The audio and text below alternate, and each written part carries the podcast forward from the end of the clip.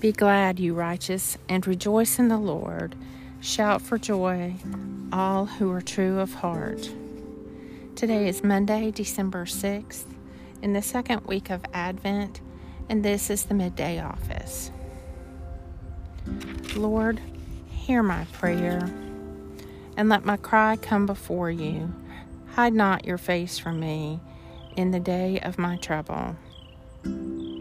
Into your hands I commend my spirit, for you have redeemed me, O Lord, O God of truth. My help comes from the Lord, the maker of heaven and earth. A reading from the Old Testament. Listen, and you will live. I shall make an everlasting covenant with you in fulfillment of the favors promised to David. Look, I have made him a witness to the peoples, a leader and lawgiver to the peoples.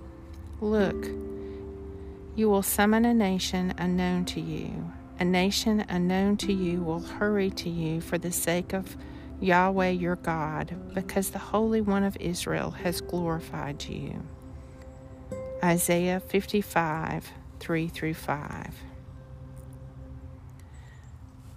My help comes from the Lord the maker of heaven and earth.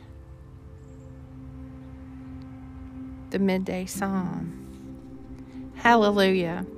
Praise God in his temple. Praise him in the firmament of his power. Praise him for his mighty acts. Praise him for his excellent greatness. Praise him with the blast of the ram's horn. Praise him with lyre and harp. Praise him with timbrel and dance.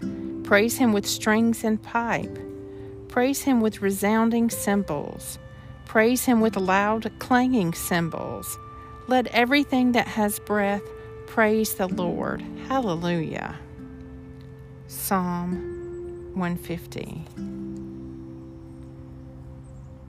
My help comes from the Lord, the maker of heaven and earth.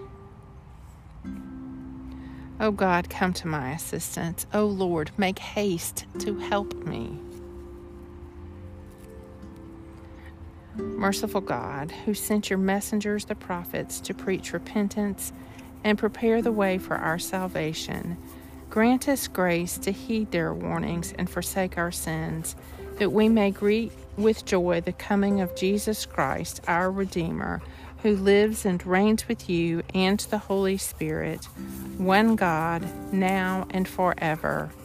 Amen. O God, the King eternal, whose light divides the day and night and turns the shadow of death into morning, drive far from me all wrong desires Incline my heart to keep your law and guide my feet into the way of peace, that having done your will with cheerfulness during the day, I may, when night comes, rejoice to give you thanks through Jesus Christ my Lord. Amen.